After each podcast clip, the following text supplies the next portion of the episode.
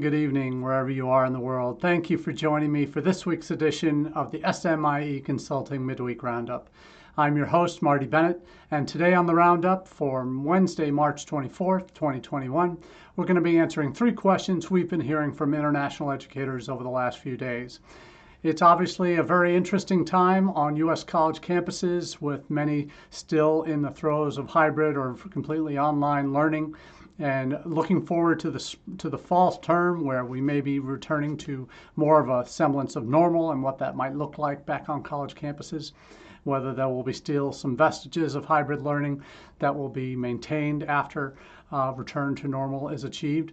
But we'll get to that in a few more minutes uh, and over the coming weeks and months. But before we do for those that are not familiar with the Roundup, each week we look at the news stories that have piled up over the last few days and we look for themes. Uh, themes in some of the story lists that we see repeated or th- uh, in different news stories. And we each week look at our newsletter that comes out on Mondays. That's the all the SMIE news fit to share. And if you're wondering what SMIE means, it's social media and international education. That's uh, the name of the company, SMIE Consulting, and that's how we design all of our all of our efforts to uh, bring those two worlds together in uh, looking at the news stories that are impacting what we do on university campuses in international education and the implications for us moving forward.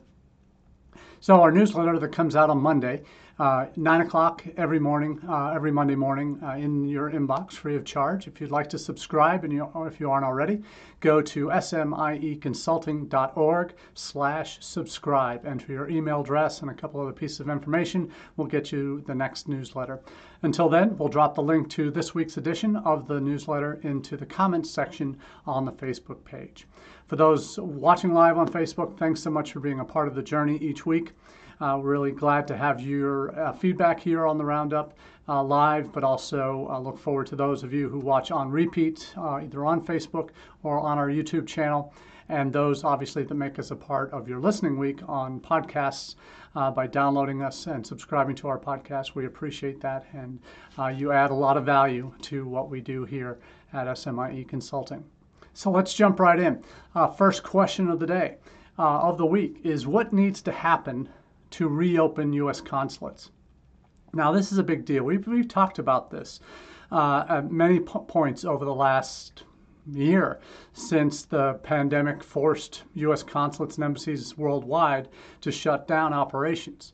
Uh, we saw beginning over the summer last year, we saw some of those consulates begin to open up their doors again. Uh, initially, it was for emergency appointments only.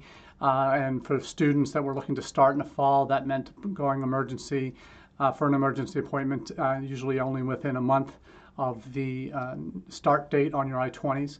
Whereas normally uh, students can apply up to four months before. before their start date, so that pushes many students back to May to start applying for their visas. Uh, and, and, last summer, it was chaos. Uh, 90% of U.S. consulates and embassies around the world were still closed during peak visa season from June, July, and August. And that meant those students that even had I 20s were ready to come could, didn't have the opportunity to apply for a visa to come. Some couldn't come as new students because their campuses were fully online and that wasn't allowed by DHS regulations. Others simply couldn't get a visa appointment because consulates and embassies were closed. And you look at what's happening now. You've had uh,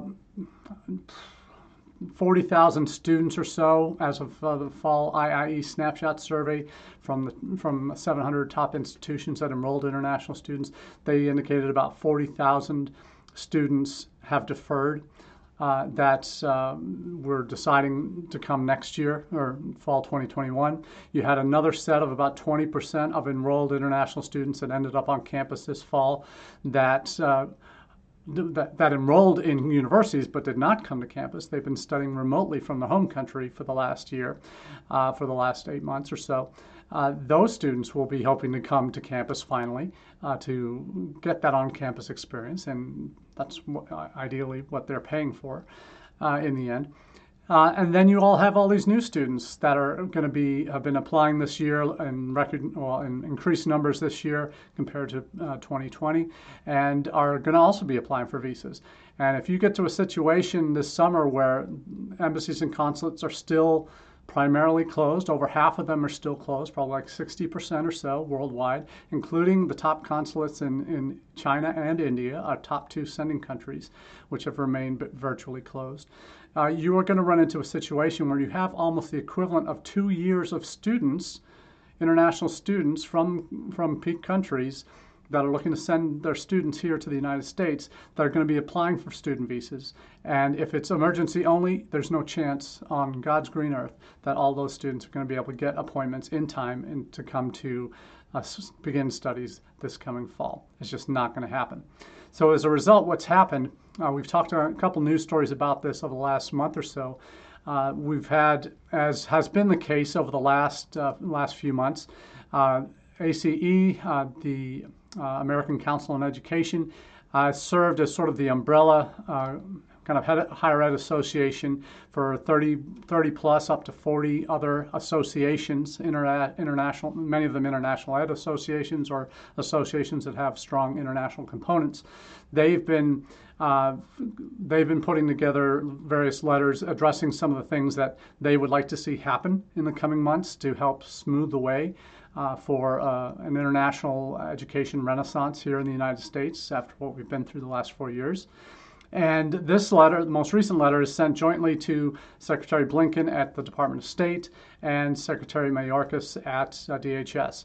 And the gist of this me- measure, uh, this message, of this uh, this letter to from all these associations to the two secretaries involved in visa policy, uh, either initial visas or current status visas for international students, make the case that uh, March and April are critical months for the processing of visas uh, for the fall semester.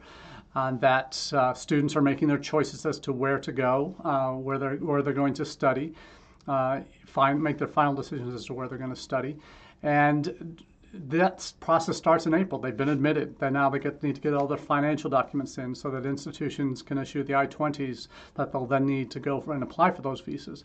So what what this letter is prompting, and something we've certainly been talking about here, that we need in order for fall 2021 to be what it should be, and that is a, a banner year in terms of oh, compared to the last four, uh, in terms of new new international students coming in. Now, state and DHS are the ones that are going to be most directly involved in this. State, obviously, are the places, uh, State Department, consulates, and embassies overseas, that's where those visas get issued uh, for initial uh, I 20s and renewal, visa renewals. They've addressed the visa renewal process, uh, and in many countries, the in person interview is no longer required due to the pandemic. So that's one positive step for students who need to renew their visas. Now, that will hopefully decrease the backlog of, uh, at, of interview requests at the embassies and consulates themselves. But you have the issues of uh, new students that will be applying uh, to embassies and consulates that are still largely closed. So the push uh, that is made in this letter is first, the State Department and Homeland Security can ensure the timely, efficient processing of visa applicants and work authorizations for international students and scholars. And that also means prior, prioritizing for DHS uh, work authorizations for OPT. Uh, and that um, the challenge is both State Department consulates out in the field in terms of visa fees that they charge are what they use to budget for the next year uh, in terms of staffing and all those things. Uh, they've obviously taken big hits. Same thing with DHS because the numbers have been down, uh, not certainly for OPT filing fees and all that, those numbers have actually gone up.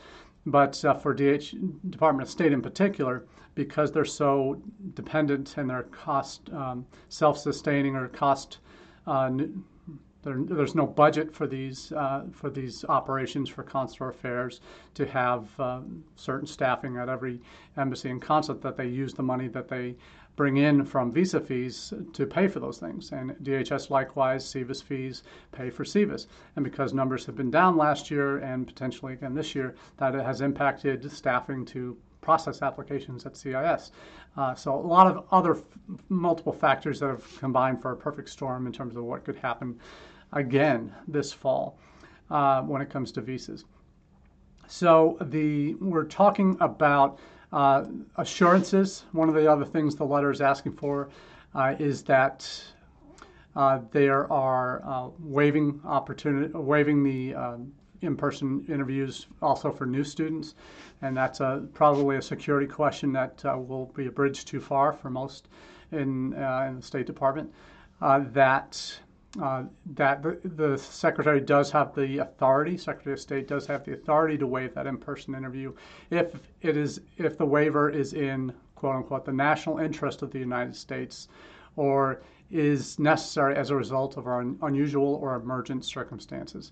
So uh, they would they're asking for a waiver of this, uh, the visa in-person visa requirement uh, that uh, would not uh, certainly would be in the national interest and would not be necessary.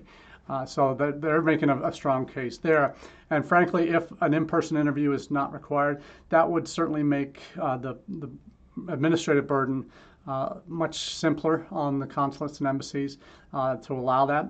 Um, in talking to colleagues who work at state, have been overseas at posts, talking about what I asked why why embassies and consulates in China and India aren't opening yet.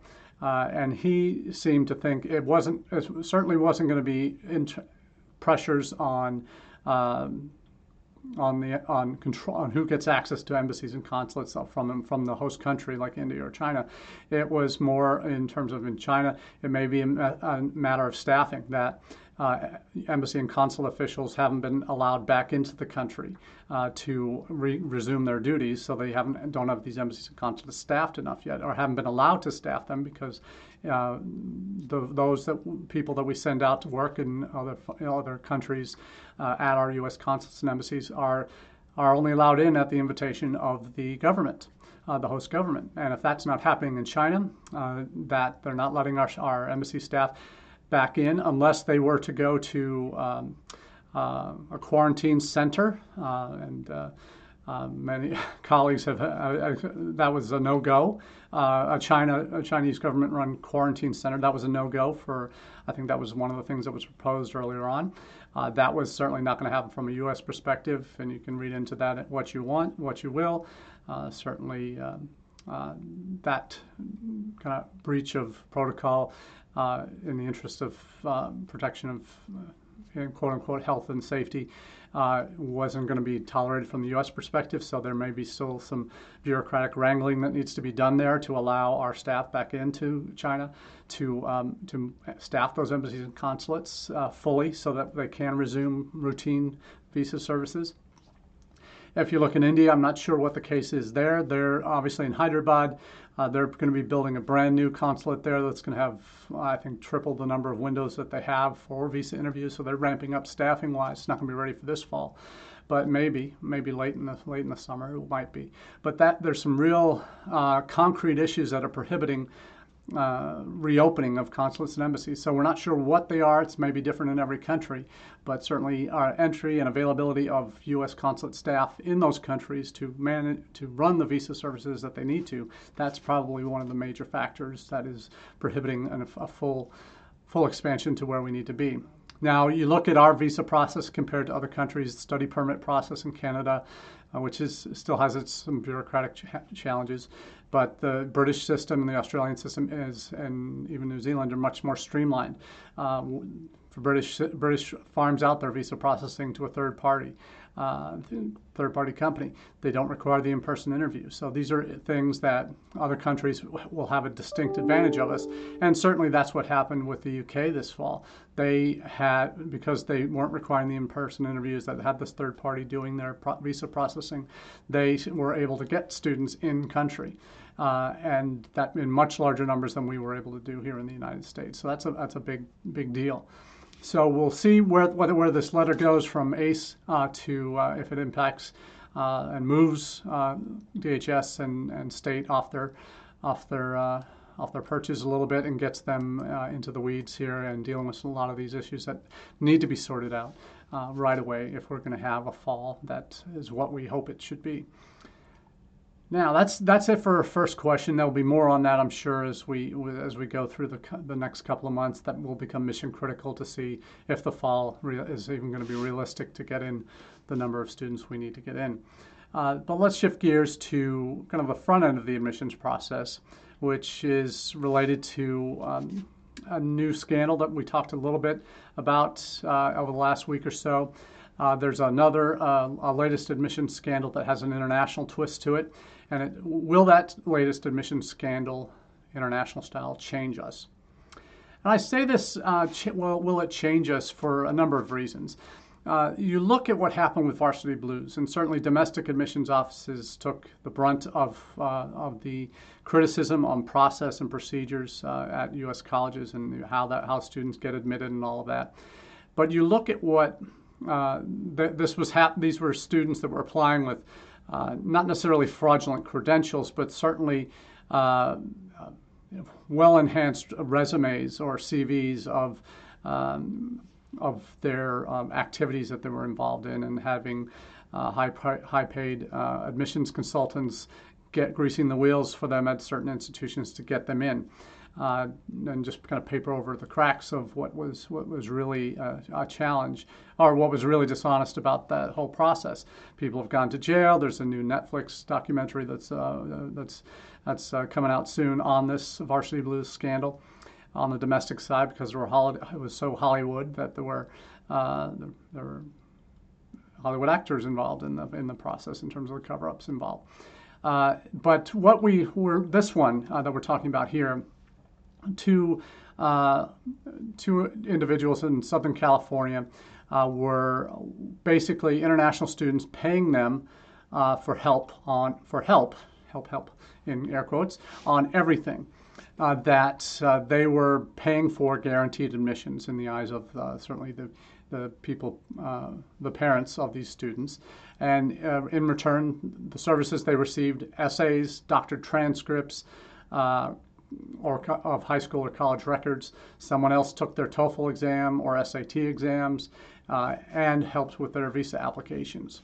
Uh, so the result, there were 19 uh, students that were paid thousands of dollars and were admitted to top universities Boston College, Boston University, Columbia, New York University, Orange Coast Community College, maybe not top school, but University of Illinois Urbana-Champaign, USC, and UC campuses at Irvine and Riverside.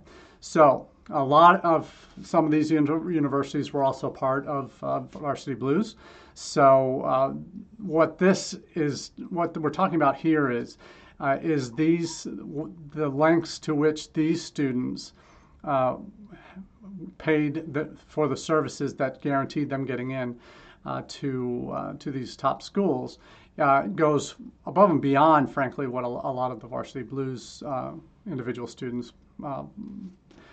purported to have in their backgrounds that got them admitted. It was more the money greasing the wheels that got those students in, not necessarily these two individuals that um, in California that basically did the work, had others do the work for the students, and presented as as the individual students' work. So. Uh, most students are not. Most of the colleges involved certainly aren't uh, talking about the about the, this the different issues involved for legal reasons, obviously. Um, but we're what I'm what I'm fairly confident in saying is this could be just the tip of the iceberg. Uh, th- there have been times in my career uh, when I, I, my spidey senses were going off when things didn't match up necessarily, and we call out stu- call out students if we thought there was something missing. Uh, so I certainly wasn't always at a top tier school where that might be happening, but you could tell. Uh, there was a, a, time where in mid, uh, I think it was probably 2000, uh, 2004, 2006, somewhere in that range, 2008, where I was doing application reading for um, for a college and uh, a more selective college. And there was one year, this second year I was doing it, they had uh, just a swathe of applications from uh, from Nanjing in China, and uh, there were transcript issues I saw. There were essay issues, uh, extracurricular issues I saw with a couple, with, with, with at least three or four transcripts from that school where actually I, I was seeing just as one admissions reader. Uh, international admissions reader that I, I, I raised issues with the staff and they said well uh, we're, we're not really we don't we don't have the resources to really follow up on these so we're not going to do it so but it was it became very clear to me after a year or two later. I hear stories about this particular school from colleagues who work in China. That uh, yeah, it's they they they have agents that run students there, and those that these agents will do everything for those students, prepare uh, doctor transcripts, uh, phony transcripts, and stu- other students will take their SATs and, and TOEFL exams. So that, that was that's always been there uh, to have this kind of level of um, uh, duplicity being pulled off uh, fairly easily uh, with uh, with these institutions points to a couple things uh, that I see as challenges for admissions, international admissions offices in particular, is one knowledge of the education systems and protocols and expectations in different countries. And second, having credential evaluation services, uh, either that you have in house or that you farm out to uh, third parties uh, for whether it's an ECE, whether it's a WES or other service providers that do this. Uh, are your are you confident that the transcripts you get, that the test scores you get, uh, and some of the some of the te- some of the test authenticity issues are certainly not on the institutions, but uh, will certainly be on the testing companies that uh, allowed students who are not the people who are on the registration papers to actually take the tests uh, for, uh, for, for, for them. So test security is, has been an issue for, for many years, but uh, that's something that um, certainly College Board's dealt with, ETS has dealt with uh, in the United States here, but other companies, IELTS around the world deals with this too, and how you verify trans- uh, verify the authenticity of the individual that's taking the test is the name on the paper. So this is something that uh, will continue to be an issue, but uh, being able to verify and the time that's needed to do that properly uh, in a system that is geared towards churning out decisions, that is, is uh, geared towards uh, uh, reading seasons that are, are, are, more concerned with other things in the application than what's on the transcript necessarily. Uh, in all in all circumstances, if the GPAs are high enough, they're not going to really question it, uh, even though there may be very strong reasons why it should be questioned. So I think there's a lot that needs to happen in this area. And the two links i will be posting to the uh, Facebook page for these are uh, one is an Inside Higher Ed article about this new admission scandal, and the second is the actual indictment uh, that uh, is uh, the, from the Central District of California. So it's a federal issue, and one of the one of the things that the that is involved here because it's federal, uh, it alleges visa fraud uh, that use surrogate test takers and guaranteed foreign student admissions uh, into colleges. So uh, this is um, this is something that's going to have some legs, I think, because this could be just the tip of the iceberg, as, I'm, as I mentioned earlier. That uh, I'm not surprised this is happening. And when uh, Varsity Blues first broke uh, a couple of years ago now, almost, uh, you, I made the made the made the statement then that I, I, I certainly think is is validated now that that internationally there's things far worse than what happened in Varsity Blues uh, that are happening internationally uh, in terms of the admissions process and how students get into uh, colleges and universities because it's it's just such a more complex world and a less known world for most universities and colleges that uh, spend the time to evaluate student applications. So we'll see where this goes, but I'm certainly um, thinking that this will have some significant legs uh, down the road. Uh, for as, as certainly as far as U.S. colleges uh, adjust their admissions policies and such. So we'll see what happens with that. We'll certainly keep you posted on it. Final question of the day: Can intensive English programs bounce back? Now, for my colleagues here in the United States, you, my heart goes out to you because I know how much you've struggled. Whether you're an, a campus based intensive English program or you're standalone, uh, you've had to scramble like crazy, not only the last four years, but in particular since the pandemic struck. your life has been a living hell. Uh, on, on, many of your schools, uh, there's been such dramatic uh, drops that was happening even before the pandemic uh, with the drops in Brazilian and Saudi scholarship students that normally fill, that had been filling your classrooms for four or five years or more. Uh, but the, when those go away, you need to replace those with other sources. So, are, did you move into more immigrant uh, uh, opportunities? Uh, for those that are campus based, did you have even the opportunity to do any of that? Uh, in, in, terms of your, your clientele, in terms of who you could reach out to, partnerships you could make, all of those. The one thing that is uh, has been a challenge, I think, in some countries, and the two that I'll profile are Australia and the UK, since I haven't seen relevant data for U.S. Uh, English language programs recently. But uh, the English language programs in Australia, you see they're at they're at a 14-year low in 2020. They had a year-on-year fall of 43.3% in terms of enrollments, and that's only because of uh, continuing students that were they already there, just had just begun, just gotten in recently before the uh, borders closed. Uh, that they're at their la- their la- lowest stage. That um, you see. Um, Visa visa log, visa requests were down 74 percent, 74.6 percent for English study in Australia uh, last year.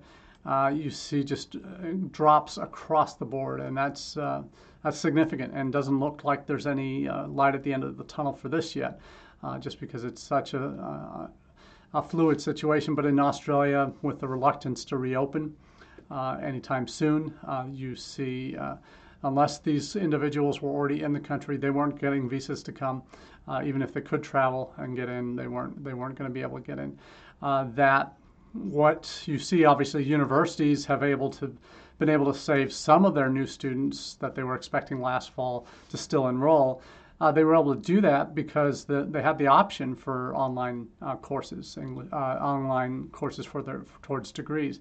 But for English language programs, it's a much different dynamic, and it's uh, to do this um, to teach ESL uh, virtually is not uh, the same, uh, not nearly the same as it is in person.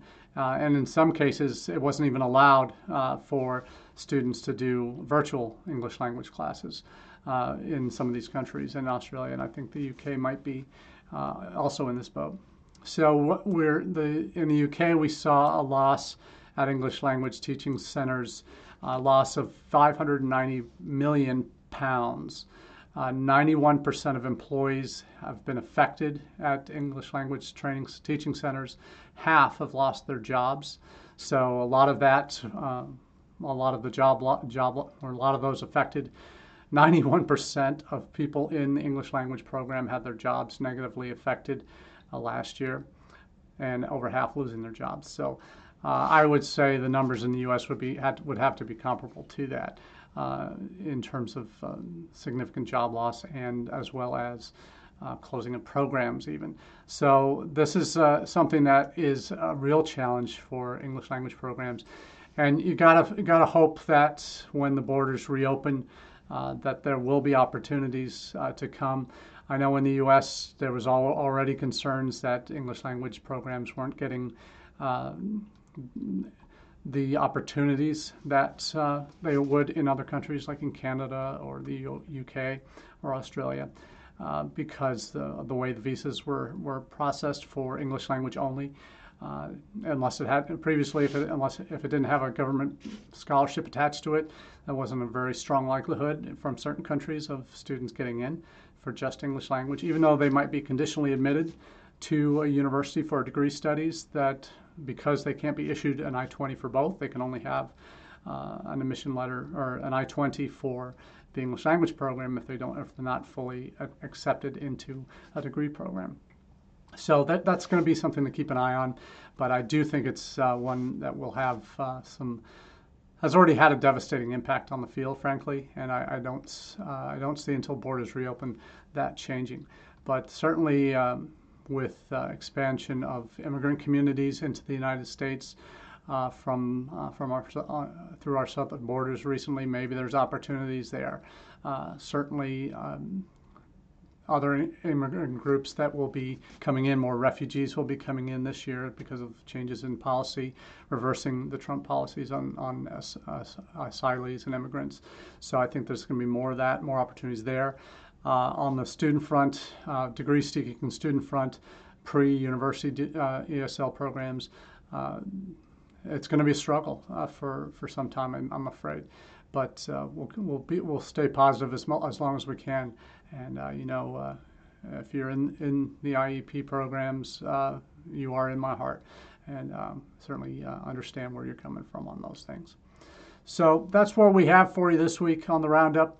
I do wish you all the best of luck in the coming days as we're into spring and the weather starts turning warmer, warmer and we're looking to get out more. For those who are already getting their vaccines, their first and second shots, uh, congratulations on those. Hopefully there'll be a return to normal for, for you sooner rather than later.